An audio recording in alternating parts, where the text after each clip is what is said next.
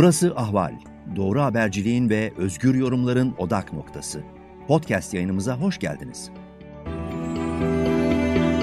Efendim merhabalar. Sedat Peker yaptığı açıklamalarla, sosyal medya üzerinden yaptığı hamlelerle Türkiye gündemini belirlemeye, Türkiye'deki farklı aktörleri çok ciddi bir şekilde etkilemeye devam ediyor. Geri adım atmıyor. Kontrollü bir şekilde elindeki verileri kullanıp e, oynadığı, artık oynadığı diyorum, etkilediği ya da yorumladığı değil, bir kukla gibi, bir oyuncak gibi oynadığı aktörleri yavaş yavaş bir köşeye doğru sıkıştırıyor.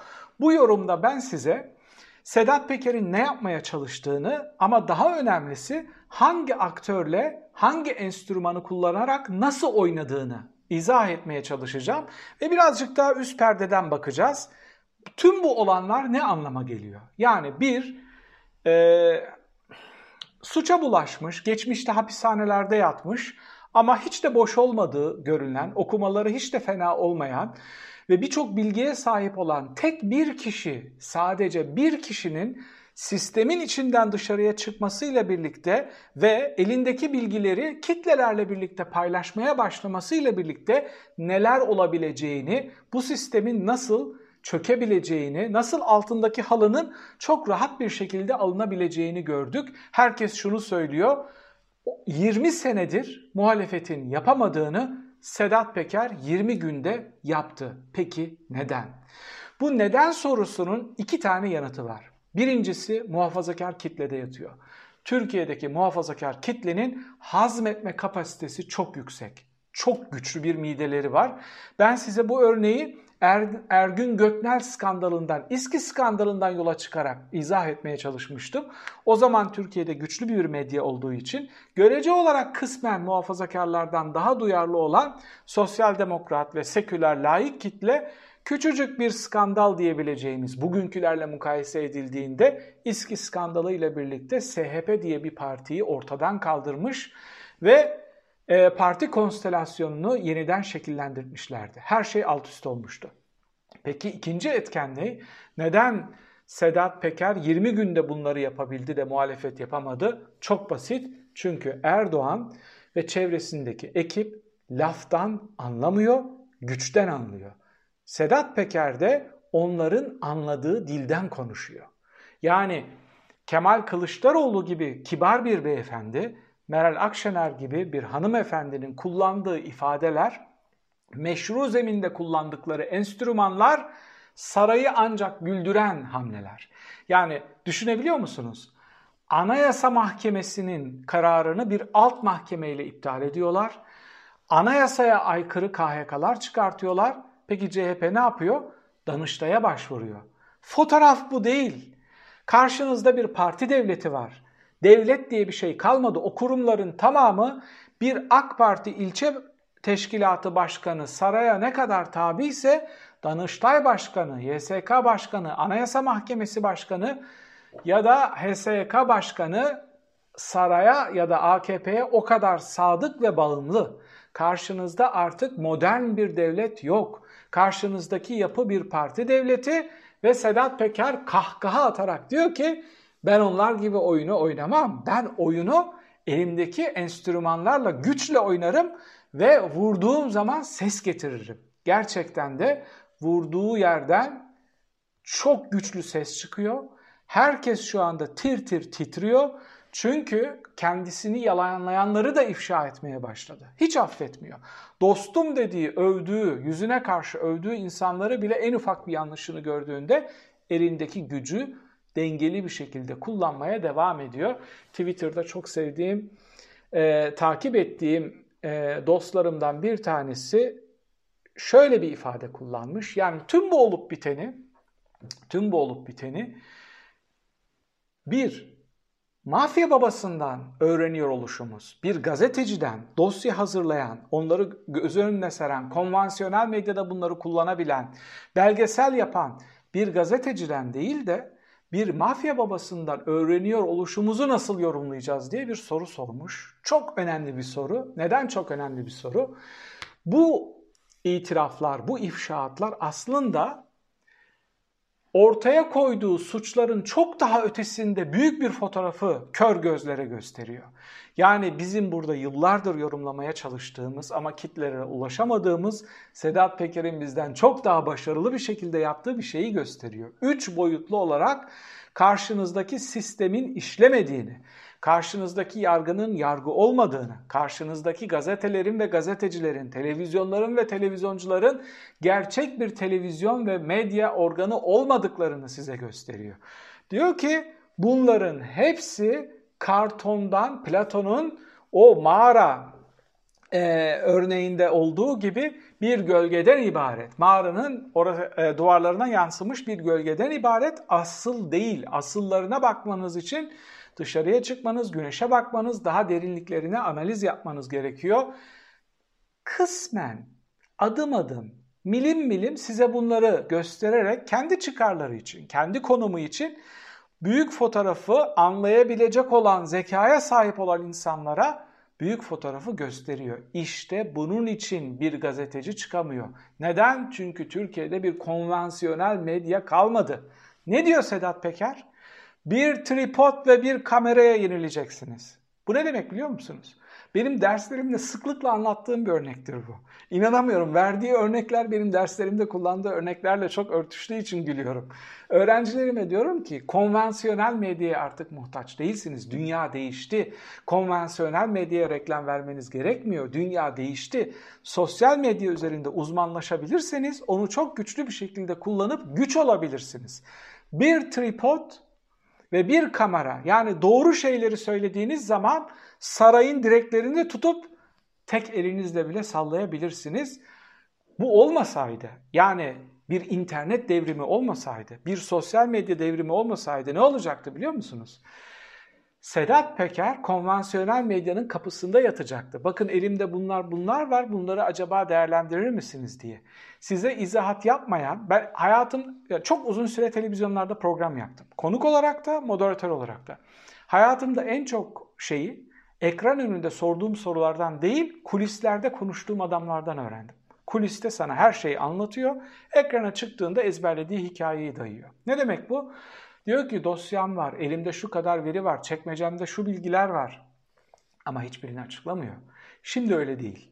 Şimdi internet devriminin çağında yaşıyoruz ve ve sokaktan gelen bir adam internet devrimini tutarak elindeki verileri tek tek tek tek e, açıklayarak, ifşa ederek çok güçlü bir şekilde netice alıyor ve en son işte gördünüz kendini yalanlayan tetikçi bir şey var. Site var Türkiye'de. Onun üç kardeşini de kulaklarından tutup kafalarını birbirine vurdu. Hepsini Süleyman Soylu'nun önüne attı. Al dedi bunları satacaksın. Sa- saat geçmeden, bir saat geçmeden hepsini belki 20 yıllık arkadaşları o yapıyı kurmalarını destek verdiği arkadaşlarına muhtemelen haber gönderdi. Ben sizi satacağım ama sakın alınmayın diye ve onları onlara sattırttı. Yani bir kedi yavrusu gibi sokağın ortasına onları koydu. Peker bir kahraman değil. Peker ben akılcıyım diyor. Benim ideolojim yok. Yani ben çıkarıma bakarım diyor.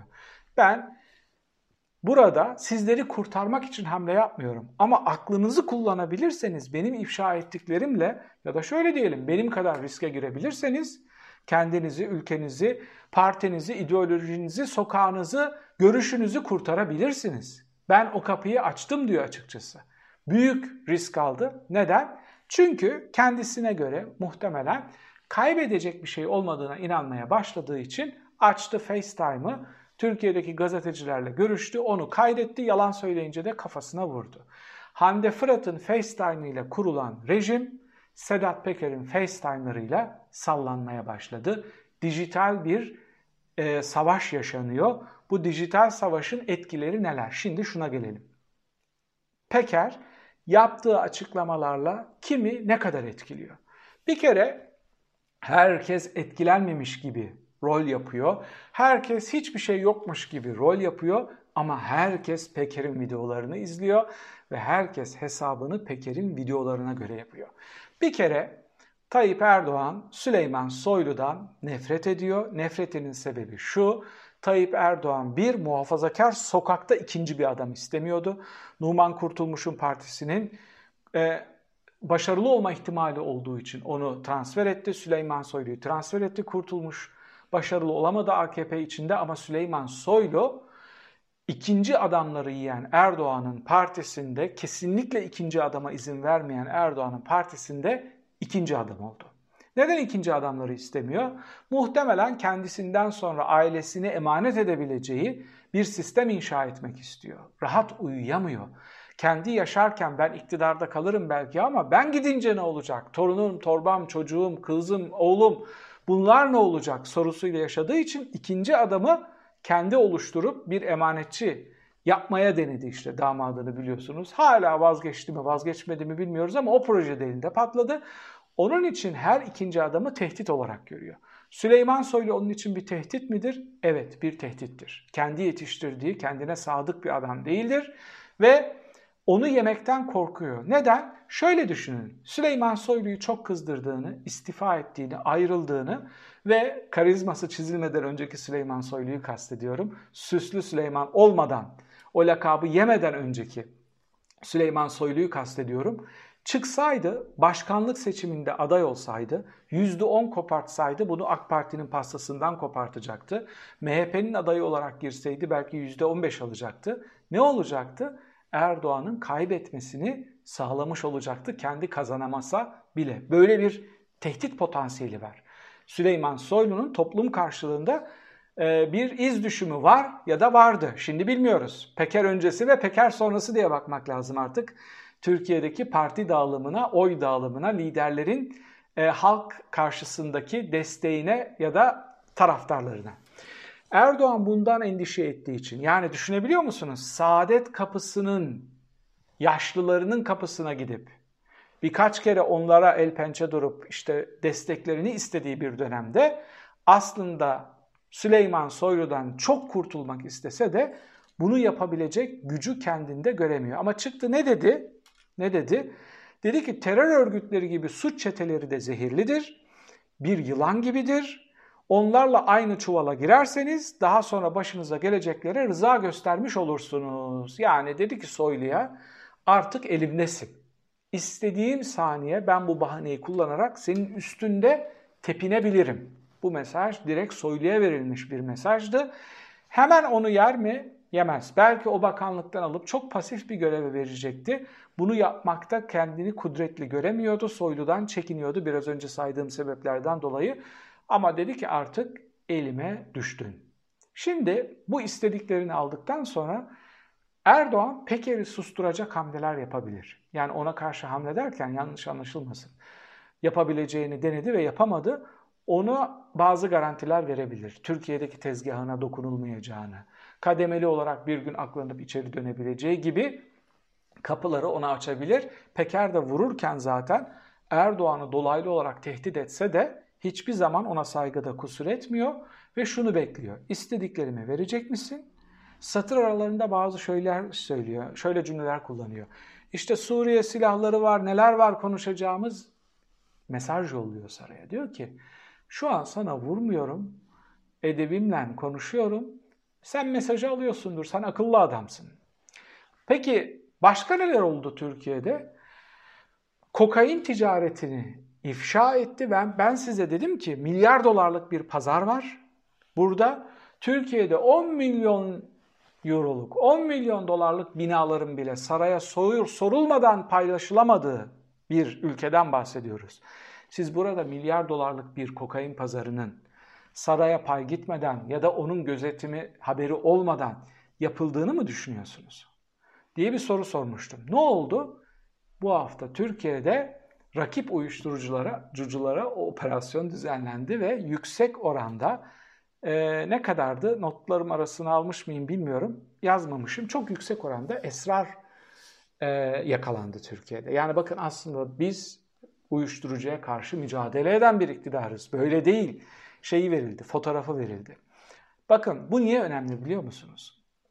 Siz, siz tek bir tane medyanız kalmadı. Bütün konvansiyonel medyayı bu tür kara paralarla, elde ettikleri büyük havuzlarla e, satın alıp hem parayı akladılar hem de Demirören, Doğan grubu gibi dev medya, muhalif medya grupları dahil onları Demirören'e devrederek Ki ona da vuruyor Peker emanetçisin diye. Yani senin değil diyor orası. Paranın da kredinin de nasıl geldiğini hepimiz çok iyi biliyoruz. Bu paralarla demokrasinin devam edemeyeceği bir zemin oluşturdular.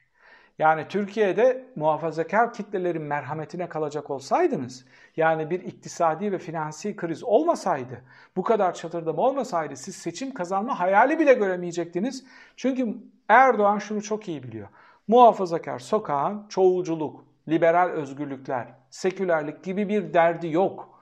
Böyle bir derdi olmadığı için bu kitleyi sadece iktisadi verilerle, biraz sağlık hizmeti, biraz sosyal yardımla kitleleri tutabildiğini gördü. Ama oyun kırıldıktan sonra bunlar etkili olmaya başladı ve Peker'in yaptığı açıklamaların üstüne şimdi esrar operasyonları yapılıyor, Soylu'ya karşı yeni tehdit araçları kullanılıyor. Peki burada sormamız gereken soru şu, bu adam neden bu kadar etkili oluyor? Muhalefet etkisiz olurken Peker nasıl oluyor da Erdoğan'ın kat be kat fazla reytingi var, Erdoğan'dan kat be kat fazla izleniyor, takip ediliyor ve ülkenin asli gündemi konumuna yükselebiliyor. Birincisi adam söylediklerine dikkat ediyor, yalan söylemiyor, manipülasyon yapmamaya çalışıyor, doğruları delilleriyle konuşuyor. Buradaki ilginç olan soru şu, peki karşı taraf Peker'e niçin onun işlediği veya işlediği iddia edilen suçlar üstünden vurmuyor? Niçin böyle bir şey yapmıyor? Onu muhatap almıyormuş gibi görünmeye çalışıyorlar. İçişleri Bakanı çıktı dedi ki Süleyman Soylu utanç verici bir şey. E, Peker hakkında soruşturma başlatılması için direktif vereceğiz dedi. Yani bu adam yıllarca Türkiye'de yaşıyordu. Şimdi senin hakkında yaptığınız büyük suçlar hakkında ifşaat yapınca mı bunun suçlu olduğunu görmeye başladınız? Sorusu da onların altını oyacağı için veya oyduğu için Peker çok rahat bir şekilde yoluna devam ediyor. İkincisi başlangıçta söylediğim gibi Erdoğan laftan anlayan bir adam değil. Erdoğan güçten anlıyor. Bir gazeteci, bir akademisyen, bir milletvekili bir tweet attığı ya da bir tweet'i RT ettiği için vekilliği düşürülüyor, tutuklanıyor, hapse atılıyor, akademisyenler işinden ediliyor, Silivri'ye gönderiliyor, gazeteciler canını kurtarmak için yurt dışına kaçmak zorunda kalıyor onu eleştirdiği için. Eleştirdiği için diyorum bakın. Ama Trump çıkıyor aptal olma diyor. İtalya Başbakanı çıkıyor diktatör diyor. Büyükelçisini kovamıyor mesela yurt dışına süremiyor. Üstüne gitmiyor. Cevap vermiyor. Karşısına çıkmıyor. Neden? Çünkü Erdoğan laftan anlamıyor. Erdoğan güçten anlıyor Peker de diyor ki Kılıçdaroğlu çok beyefendi, şeker bir adam ama çok beyefendi. Ben öyle değilim diyor. Ben güçle konuşurum. Ben güçten anlayana güçle konuşurum ve netice alırım. Bakın çıkıp karşısına hiç kimse bir şey söyleyemiyor. Çünkü elindeki bir sonraki kurşunun ne olduğunu bilmiyorlar ve şimdilik Erdoğan'a dokunmadığı için orada mevzide bekler bir şekilde yollarına devam ediyorlar. Muhalefet buradan şu dersi çıkartabilir. Siz de bu tür dosyaların üstüne gitmek zorundasınız. 17-25'in kaymağını yediniz, bunu kullandınız, gösterdiniz, ettiniz ama o dosyaları düzenleyen aktörlerin e, derinliklerine edip onlarla e, konuşmadınız. O dosyaları neticelendirebilecek ya da o büyüklükte farklı dosyaları gündeme getirebilecek hamleler yapmadınız. Zira sizler de endişe ediyorsunuz ama artık endişe etmeden, riske girmeden hamle yaparak elde edebileceğiniz bir zeminde yürümüyorsunuz. Yani her şeyin şunu söyleyebiliriz. Türkiye'nin geldiği nokta şu. Her şey uçacak, dümdüz olacak, uçuşa geçeceğiz.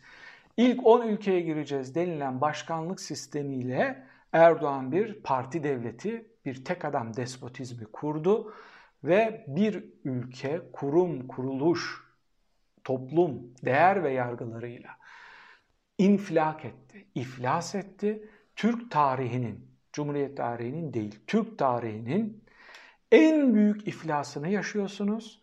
Bu iktidar bir gün seçimle giderse belki seneler sürecek sadece iflasın fotoğrafını çekebilmeniz. Bir iktidar değişikliğiyle tekrar yolunuza muhtemelen devam edemeyeceksiniz yeni bir anayasayla yeni bir cumhuriyet ve demokrasi inşa etmek zorunda kalacaksınız. Bu hafta Avrupa Parlamentosu Türkiye ile müzakerelerin dondurulmasını oyluyor. Evet bu bağlayıcı bir karar değil ama Türkiye'nin dış politikada geldiği nokta budur. Sisi'nin kapısına muhtaç kalmış bir Türkiye'den bahsediyoruz. Çevresinde arayıp hamle yapıp netice alabilecek Katar ve Azerbaycan hariç onlar da uluslararası sistemde esamesi okunan aktörler değil, partnerlerinin kalmadığını görüyoruz. Derslerimde sorduğum sorulardan biridir bu. Bu iki ülke hariç bana bir tane şey söyleyin. Türkiye'nin dostu olan ülke söyleyin diye sorarım. Ee, efsane İçişleri Bakanlarının ağır, soylu gibi güçlü adamları kastediyorum. Suç örgütleriyle iltisaklı aktörler olarak sahneye veda ettikleri bir ülkeden bahsediyoruz. Yani yani Kopenhag kriterleriyle yola çıkan muhafazakarlar ağırın kapısında final yaptılar. Ben kendi adıma şunu söylemek istiyorum. Muhafazakar sokağı çok fazla abartmışım. Gözümde çok büyütmüşüm. Yaşanan iflasın adı muhafazakar iflastır. Bu hafta sizlere Peker'in yaptığı açıklamaların, bu videoda sizlere Peker'in yaptığı hamlelerin hangi aktörü ne kadar etkilediğini ve bundan sonra muhalefetin bu okumalar üstünden, laftan anlamayan aktörler üstünden hangi hamleleri yapabileceklerini izah etmeye çalıştım. Bir sonraki videoda tekrar birlikte olmak üzere efendim. Hoşçakalın. Ahval podcastlerini tüm mobil telefonlarda Spotify, SoundCloud ve Spreaker üzerinden dinleyebilirsiniz. Apple iPhone kullanıcıları bize iTunes üzerinden de ulaşabilir. Türkiye'nin ve hayatın cıvıl cıvıl sesleri Ahval Podcast dizisinde. Kulağınız bizde olsun.